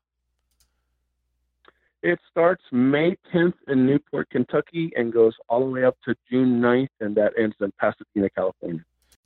And it's literally like a nationwide tour. I mean, you guys I know are coming out this way, I think, to the Starland Ballroom in New Jersey. I saw you're going to be in my wife's hometown of Fort Wayne, Indiana. So you're going to be really going just about everywhere. Is it Canada too? There is no Canada, which I'm bummed out. Uh, this is actually the second tour we've done with POD. Uh, the first one we did last year in November and December, and that one was West Coast to East Coast. And this one is pretty much the same thing. You know, um, it starts east and uh, well, kind of central east ends west. But we had a great time the first time, and by the end of that tour, we had talked. The very last date of the tour, we talked about it. We should do this again, and then here we. Then go do it again, and we are bringing out Islander with us. We added Nine Shrines, the old friends of ours. Uh, they're a band from Cleveland, Ohio. And then Hyro the Hero is going to play on like six of the shows. Wow. So it's it's really uh, I mean it's almost like a mini festival heading out on the road here. You got uh, four bands, sometimes five bands. What time does the show start? Is it like an afternoon thing, or is it in the evening? No, uh, you know what? I know at least in Chicago, doors open at five. Right. So I mean, I'm not sure exactly how that pertains to every city. I'm sure every day is going to be different. Uh, it's been a while since we've been on a bill with five bands. Uh, but sometimes when we do the four band bills, the promoter will add a local, and and it is cool. I mean, I, I understand being a local band and being able to play for a national. Sometimes you know these shows they run a little too late, and you know I prefer the three band bills myself. Right, know, right. Like if when we headline, I'd rather do like a three band bill and that's it. But um, it's going to be exciting. I mean, the days that there are the five bands, I mean, I really strongly recommend to everybody to get there and watch every one of these bands because every single band is going to put on a show. Right on. You know, it's going to be, it's probably the highest energy bill that we have ever been a part of. And I'm super excited. It's going to be really cool to play with Hyro. I'm getting to know him, a new friend of the band. He actually came out on stage with us in Shiprock. And we have toured with Nine Shrines and Islander before.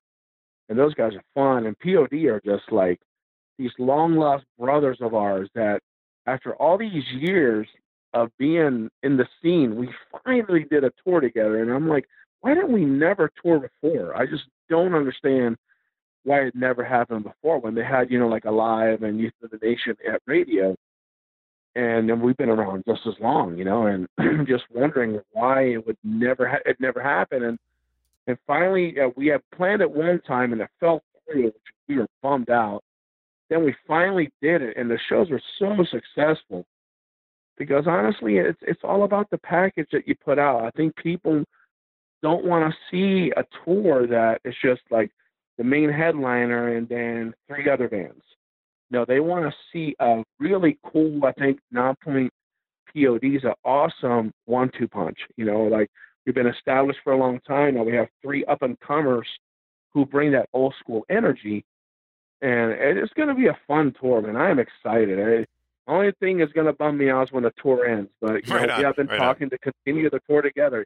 You know, we've been talking about continue the tour together, so we'll see, see what happens. So I was going to ask you. So you know the the connection that you've had with POD. I mean, you did this tour last year with them, and you're doing this tour coming up uh, in May, starting in May. But was there a history with the band before then? Did you guys know each other back in the day? We Personally? never really crossed paths. I don't know how that was. Well, we did a couple festivals together, and I know we played one show. I believe it was in Augusta, Georgia, of all places. We played a show together, and we hung out with Sonny after the show, and, and you know, it's, it was a good vibe, you know. And uh, as far as friend being friends like we are now, absolutely not. Not because we didn't want to. It's just we never crossed the path, which is like it was mind blowing to me that it never happened. We were basically in the same scene. We knew all the same bands. We toured with the same bands, but never toured with each other, Right on. which was very. It was just like we just I didn't understand. And then when we finally toured together and and saw, and you know Marcos comes to our bus every night, the guitar player he hangs out with us. We hang out with him in the dressing room. It's like a real. It's like a family vibe. We haven't had that type of family vibe since maybe Sevendust and Hellyeah and Disturbed. These are all these bands that that, you know that we have toured with. All that remains that we have a strong connection and bond with. And then POD just fit right in. It's like, man, how cool is this that we're able to hang out with these cats? And you know, it's just it was no vibe, no drama, no rock star stuff, no diva stuff. It was just bands out there working for a living, having fun playing music. You know, we're all in the same boat. We're all with the same purpose, and it was just so cool to be able to to do that. And now we're going to do it again. I can't be. I mean, I'm excited. I, we've been talking about possibly doing Europe together, and I'm super stoked for that because they definitely they have a massive following over there. So this is great. I mean, it's really this whole business is really about the relationships that you develop and you grow. Right. And right. those relationships will stay there forever. You know, they will always stay there forever. And so, so I'm excited. I'm excited that they asked us out again. And does it work the first time? People were coming out. People were leaving like, wow, we just saw a a, a bombastic show. You know, like so. I'm hoping that people leave again with the same feeling and just keep the good vibes. You know. Absolutely. And Nonpoint, of course, has a rather new record out. I mean, when when did X come out? August, I think, late last year. August 24th of last year. So basically, it's still not, still it's over six months, almost Right. seven months maybe. And had a single, Chaos and Earthquakes. Uh, went to radio. We did a video with that, and Right. We have a new single coming out, which uh, which we're waiting to do the video for and stuff. And but uh, um, yeah, it's been it's been received uh, amazing by our fans, by press, and it's been like the best uh, reviews we have gotten in a few years. You know, we really focused ourselves on the album. We took the proper time off and really worked on the record and had an incredible producer, and um, who made this thing sound great. You know, and, and we're having a blast playing these songs live, and just amazing that I, you know, still with ten records, we can still make some kind of an impact. You know, so Yeah. pretty cool. I'm definitely excited. And when you say some kind of impact, I mean, it was a pretty major impact. You guys were, I think, number 13 at one point on the Billboard digital album sales when the record came out. I mean, that's really amazing considering you guys have been together, well, decades at this point. Um, could you ever imagine, you know, 22 20 years. 22 years later, you'd be literally almost in the top 10 with this record? Well, to be honest, dude, after when we released our first album, in my mind and in my heart, I felt okay. Nonpoint maybe has three records. Right. that was my right. my thought process at the time. If you would have told me in 2000 that I would be talking to you in 2019 about my 10th album, I would have told you you're nuts. And and the fact that when we released it, you know, when we did this record, we had no idea how people were going to react. You know, you, you know, uh, it's like you you try to outdo everything that you do, and it's just hard sometimes, man. When you and we've released close to 250 songs, you know, in our career, Wow. and, and it's just obviously not every single song is gonna, not not everyone, not everybody's gonna like everything you do. You know, it's that's just virtually impossible. There's not one band out there that a fan say I like every single song they ever put out. You know, Right, it's just right. it's just impossible. You just do try to do the best you can. So when we were doing this record, that uh, we started feeling like there was a real old school energy about it, especially Elias, where he was coming with all these rapid fire, just spitting fire type vocals, and then his he like there was a lot more aggression. Uh, people have said it's like one of the heaviest records we've done. I, I don't know what their perception of heavy is, but I'll take it. Whatever whatever positive thing people can take out of the album, I'm completely fine with it. You know, and and it's just been a very cool ride. Like all these people talking so positively. You know, after the last couple of records, they talk positive, but not as positive as this one. Yeah. It's a You great. know, this one has made like a huge impact, like kind of like our album "To the Pain" did in 2006. right. So we're talking about you know almost six out, like five albums since then, or six albums since then, and being able to make an impact on our tenth record. And like I, I googled, you know, Nonpoint X reviews, and it's like I read a pretty like ninety percent of them all positive. It's like wow, we really did something here. And and the thing is, I, I really credit that for taking the proper time off, taking a social media break, not letting anybody know what we were doing. We got together three times in the studio to write and do pre-production. We didn't take any pictures. We didn't post anything about it.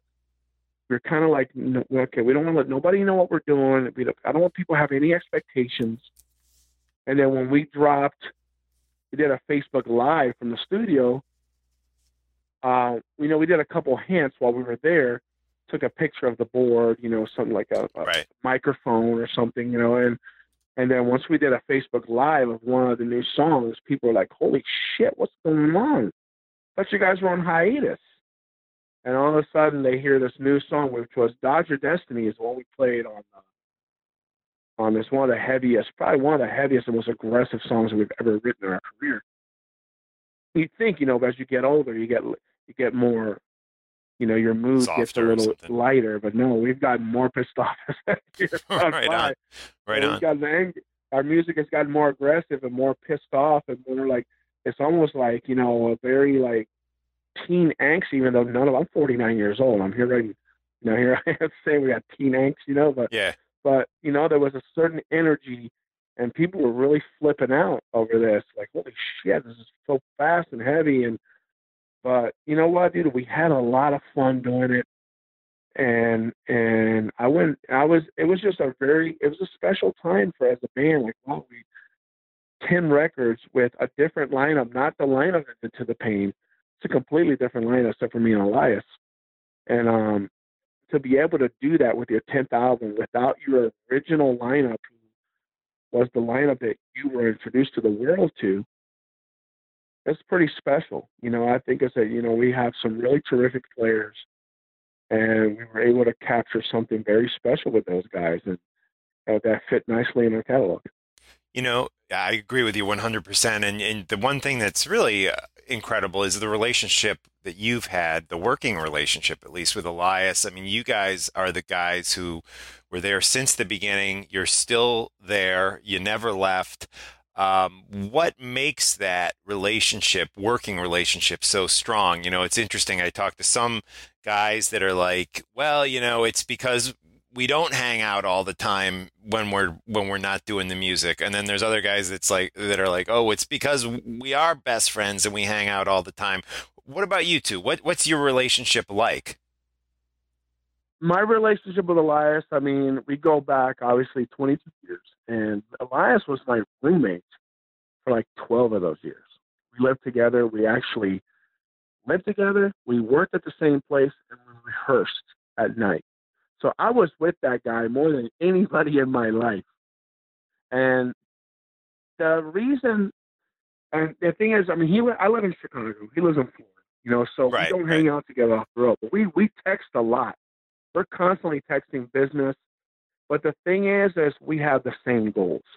We're very Nonpoint is the most important thing in our lives outside of our families. That we both, you know, he's got a daughter and I got two kids. And but when it comes to Nonpoint, and we're different people. Me and Elias are very different people. I'm more the metal dude. He's more Yeah. the hip hop guy. right He's into music I don't like. I'm into music he doesn't like. But when it comes to the business of Nonpoint, then we're there 100%. There's no decision that gets made without me and him knowing about it. You know, we we you know everybody gets an equal vote with everything when it comes to touring. We let ev- you know even though nobody has been here since the beginning, I think we're very respectful in giving the band members, hey, what's your opinion? It's not like that. It's not like, hey, it's what we say and that's it. That's not how it works here. You know, we we're all adults here. Everybody knows what we need to do, what's good and what's not. But I want to give everybody the freedom to speak up as well. But when it comes to me and Elias' work ethic, I mean, we are we're like twin brothers when it comes right to on right we on work our we work our asses off, and Elias will tell me his opinion, and will tell him mine. We bounce ideas off of each other all the time. But a lot of the, the you know a lot of when it comes to the business of the band, people always look at us. When it comes to the face of the band, people always look at us because we've been here the longest. But you know, like BC, I mean, my, my guitar player, he's a fantastic guitar player. He plays a big role in the songwriting and, and so does the the other two guys. Like my bass player plays a big role. He builds things. You know, he helps in that area. Another guitar player, he writes a lot. So, you know, everybody gets equal say in a lot in pretty much everything. You know, but cool uh, but me and Elias have been able to build that. We try to bring that work work ethic and kind of transfer it to the people that we're with. Like this is what needs to be done you know, to survive. And you know, and I think that work ethic has really played a huge role in us being a band for 22 years. absolutely You know, I don't know many bands from the era when we started that are even together anymore. Very few. right it's true And and, and I look at the Ozzfest 2001 as the the example. How many of those bands are still around? You know, Yeah. from the Ozzfest that we were on, and, Right. and, a lot of bands have broken up, and it's sad. A lot of great bands, but honestly, we love what we do. We have made a pact with each other. We're basically going to do this for the rest of our natural born lives. It may be a little bit slower because we're getting older, but we're still going to be in the business of Nonpoint somehow. Cool. So it's, I, I mean, he is been an uh, incredible partner, a credible bandmate, one of my best friends. I love the guy to death. And I think, you know, our work ethic has brought us this far and we're just going to continue doing what we do. Yeah. Awesome. Awesome. Cool. And I wanted to ask you kind of a random question, but you, you know, Nonpoint has done some gigs and touring with Hellyeah. And of course, that featured a, a fellow drummer, the late, great Vinnie Paul. How, how well did you get to know Yeah. Vinnie through the years? Vinnie was a really big fan of Green Point, and uh, he was very always kind to us. When we went out with Hellyeah, I want to say 2012. Um, it was um, oh no, sorry, the first tour we did was 2008. It was Hellyeah, Machine Head, Nonpoint, and Bury Your Dead, and uh, we were like, he was just so cool, and uh, just always welcoming. He cooked every night pretty much for the bands. He brought a grill on the road, and he cooked every night Wow. out of his own on his own on out of his own pocket. You know, he didn't ask for no money. He did it every night. He, he would give money. Hey, go get all this food, and he cooked for all the bands on the tour. It was insane. That's awesome. The generosity of that man. His generosity was above and beyond anything I've ever seen in my life. And every day, hey, Rob, want a shot? I have a shot with me, and I, would go in there. I'm not a big drinker, but I would have a shot with him. It's fucking Vinnie Paul. I'm not gonna say no to Vinnie Paul. Right, To right. have a shot with one of the one of my biggest influences, one of the best drummers ever come in metal. I'm not gonna say no to that guy, you know. And and and he would, and he actually came up. Said, "Why y'all ain't playing in the air tonight?" That's why I love that song. So we Wow. started playing in the air tonight just because he a- asked for. We were not playing. I thought we had to keep everything heavy, you know, because we played with Machine Head and Bury Your Dead and Hell Yes. We gotta bring out the heavy heavy hitters. You know, we didn't even play What a Day on the tour, and then uh, Robb Flynn came up to, me, "Why aren't you playing What a Day?" Like, Right, right. but, but uh, uh, yeah, and then the we did another tour with them, and with all that remains Hellyeah and us, and that was awesome. And then anytime we went through Dallas and Vegas, and he was in town, he always, always came to our shows. It didn't matter if where he was, he never missed a Nonpoint show. If he was in town, that guy loved, lived, and breathed metal and rock music. You know, he was just an inspiration. And that the the only unfortunate thing is he came to our show in Vegas, and five days later he passed away. Right. And we, me and Elias, were talking. We're talking to him. We went out to the crowd to talk to him, and we even we're even talking about possibly doing some shows together again. I was, oh man, it's so exciting. And five days later, he was taken from us. And Wow. you know, and that was Wow. very heartbreaking.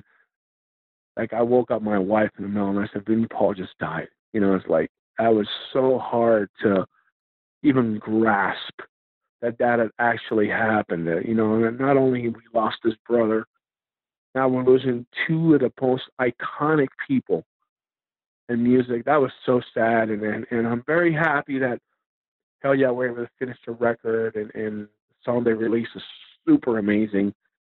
And and um, you know, we got to talk to Chad Gray a little bit um, on Shiprock. He actually came on stage Right. Right. with us. We were the first band he had ever stepped on stage on since Vinnie's passing. And uh he just came up there and just lost his mind. It was such a beautiful thing to see, you know, like it was awesome. And he actually sang with uh the Stowaways. He sang uh he did Korn uh, Blind with Oh. Head playing guitar. So and and it was really cool, man. Vinnie Paul was just a, a super beautiful human being with a huge he had the heart the size of Texas Wow. Wow. And yeah, and. And I, there's not many people that are like that in this world, unfortunately. Absolutely. Great. Thanks for sharing those stories. It's awesome. And, you know, you mentioned Chad. Uh, you have quite a history with him. uh, And of course, he was involved in your Miracle album, which I think you guys, from what I re- am reading, you started recording that about 10 years ago, right around now. How, how does, how does uh, the 10 year gap uh, from, from when you first started working on that album uh, feel and, and look? Uh, how does it make you look back on that record 10 years later? It, it was an interesting record. I mean, uh, I think the beautiful part of working with Chad is he was that the my favorite part of working with Chad is he gave me a lot of drum ideas, which I was very shocked because he's a singer, he's not a drummer, you know, and he was very he's got he is a very talented man. And he gave me a lot of stuff to work with and I did everything he told me. I didn't I didn't deny any idea because they were all amazing. None of them sucked. Everything was good, you know, and he co-wrote he sang on the song Miracle. He sang the chorus and he sings the bridge. And he was very instrumental in helping shaping the songs together. And that, I didn't even realize it was 10 years because we I think we recorded that record in 2009. Yeah, yeah, this May. Yeah, in about two weeks or three weeks, I think it's going to be like 10 years old. Wow. That's crazy. Um, and uh, we have ownership of that record too. We might be able to remix that album release it.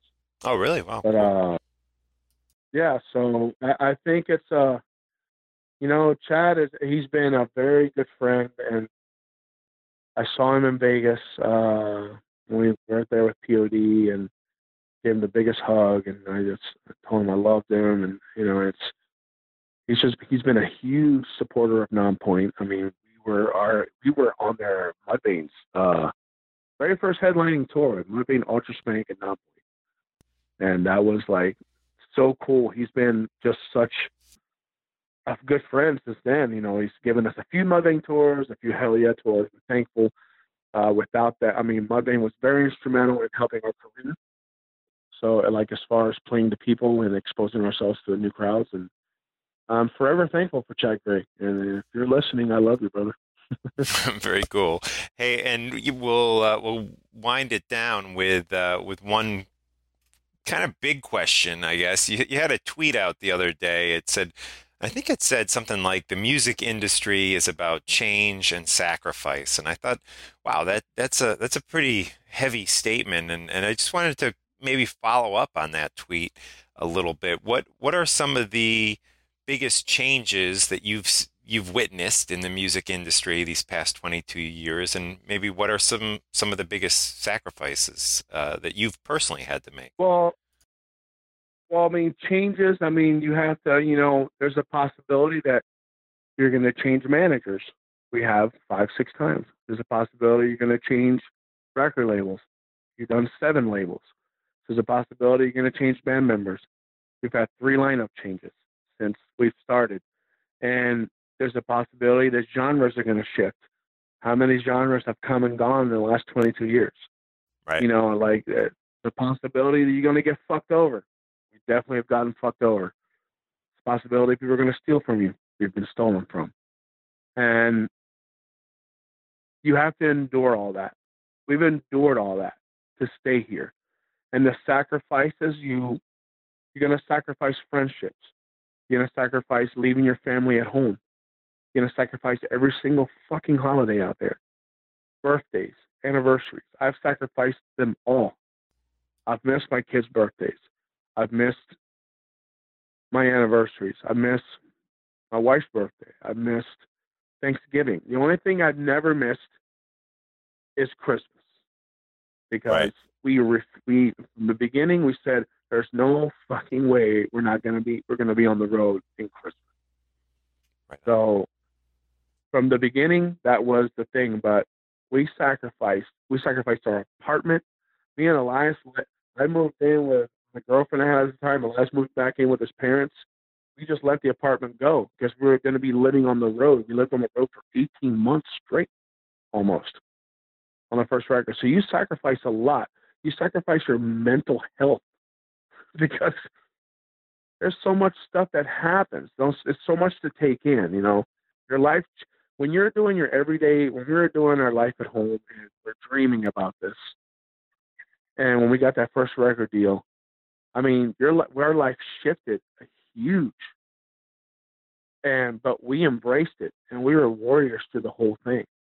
Like I have to really give it to Elias to keep his head strong. The 22 years that we've been here, you know, unfortunately, other members, you know, our first lineup, our guitar player just got tired of touring, and I understood it, and our After 10 years, he was out, and after 13 years, our original bass player was out. You know, and we've been able to find a group of guys that definitely want it. But like I said, it's a huge sacrifice. Not everybody has families. My my bass player is about to be a father here in two months. My guitar player has a kid. I have two kids. Elias has a kid. Right. My other guitar player is in a committed relationship. You know, so there's a lot of stuff that you sacrifice. You know, when I go on tour, at least my wife here alone to deal with the kids and school and all that stuff. You know, so but it's what we sign up for. You know, this is part of the job. You have to tour on a record. You can't just release a record and stay at home. You have to tour on an album, and that's part of the Right. sacrifice. You know, we we have we have endured the change and we endured the sacrifice, and I think a lot of musicians have related to that tweet.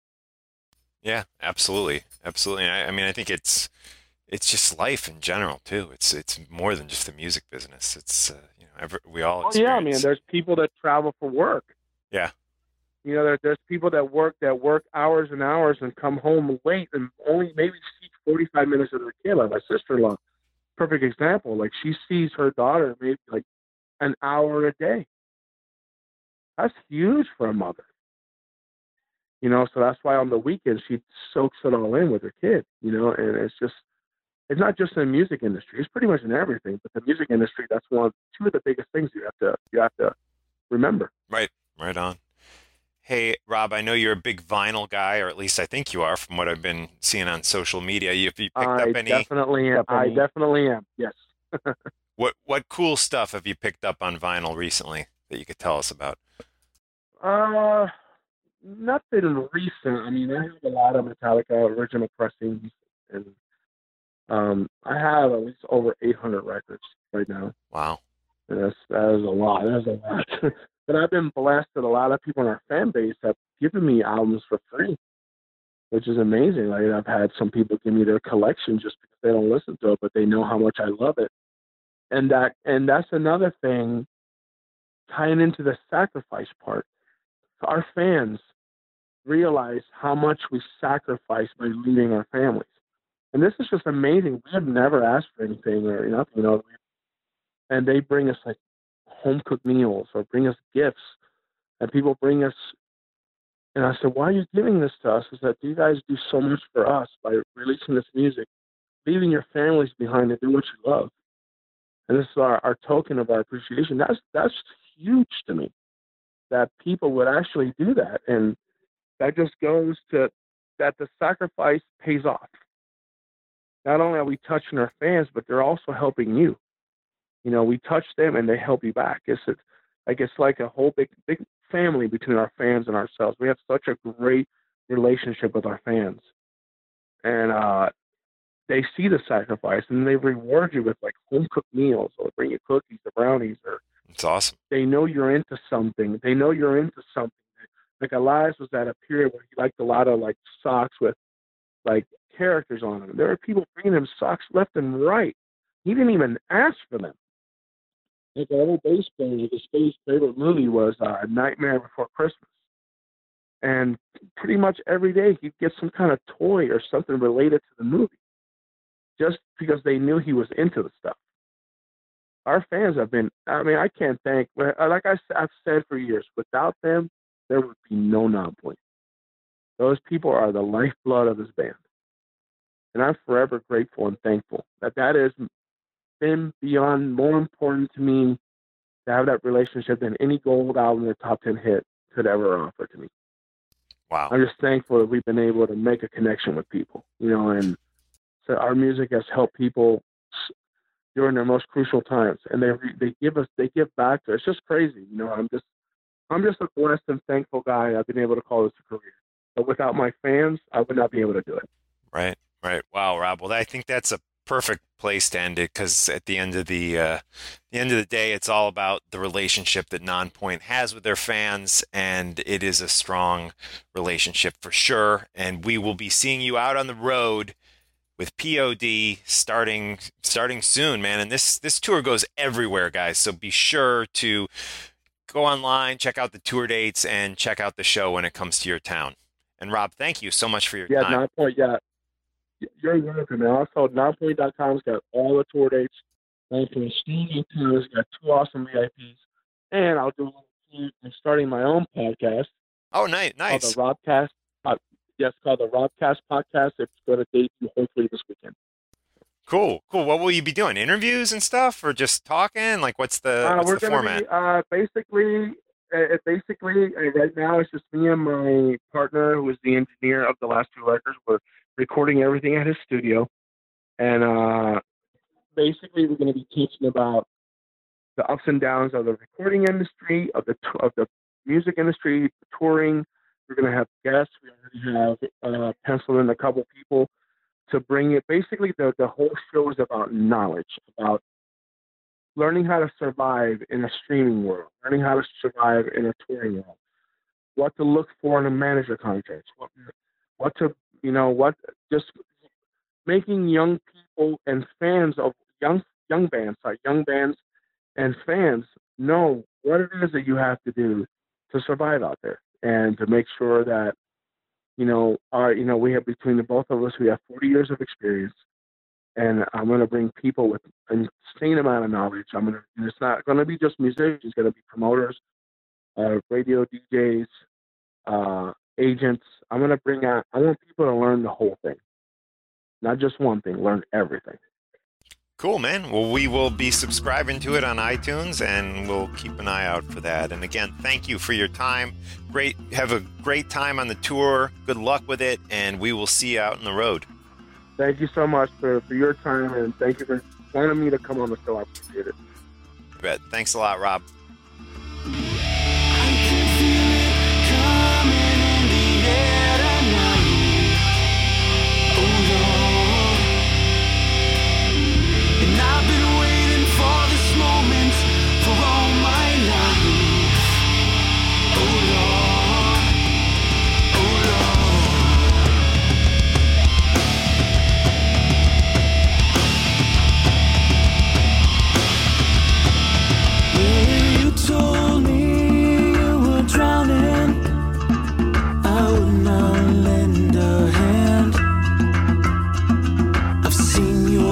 Face before, my friend, but I don't know if you know who I am.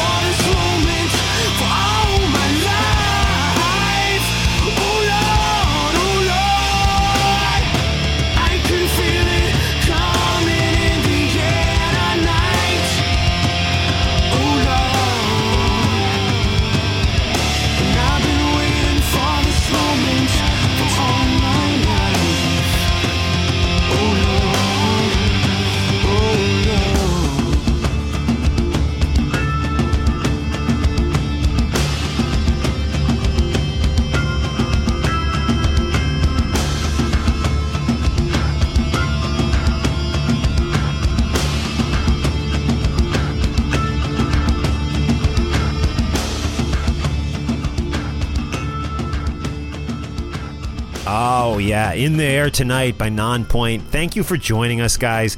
Another way you can support Talking Metal is by using our Amazon links on talkingrock.net or talkingmetal.com. You can throw me a PayPal donation. Uh, or you can join us on Patreon. Patreon. All the all the uh, ways to support Talking Metal are, of course, on the uh, the website. You go to the website, which is talkingrock.net, and you click on the support tab, and it gives you all the different ways you can support us. And yeah, even you know if you can't if you can't throw any money at us through Patreon or PayPal, I do suggest uh, buying well, you have no money. I do, I do suggest buying other things that you need by using our Amazon links, and that works for people in the UK, the US, and Canada. And uh, if you want, I got Talking Metal sweatshirts. They're sixty bucks. Let me know. Uh, I got uh, Talking Metal t-shirts. They're twenty bucks. Let me know. Just hit me up at mark at talkingmetal.com. And the PayPal actually is connected to my other email. I know it's kind of confusing, which is Strigl Mark, S T R I G L M A R K, at gmail.com. And that's what you use, you know, if you want to buy a t shirt. Just send it as a donation, 20 bucks for a t-shirt or, you know, a gift, I guess, 60 bucks for a sweatshirt. If you're with me on Patreon, uh, talk to me. Maybe we can cut a deal um, with the uh, with the sweatshirt, you guys uh, might get a discount. I'm thinking of doing doing it that way for the patrons, and that'll do it, guys. Again, all the best to you and your family and your loved one and your friends. I am uh, lifting my first drink of the day right now. A little Guinness here on uh, Talking Metal. Somebody told me I shouldn't drink Guinness because I guess they uh, they were at odds with certain things in uh, with the political system in Ireland or something. I don't know. Fuck. I'm just gonna drink it. I don't give a shit. Here we go. All right, guys. See you next time on Talking Metal.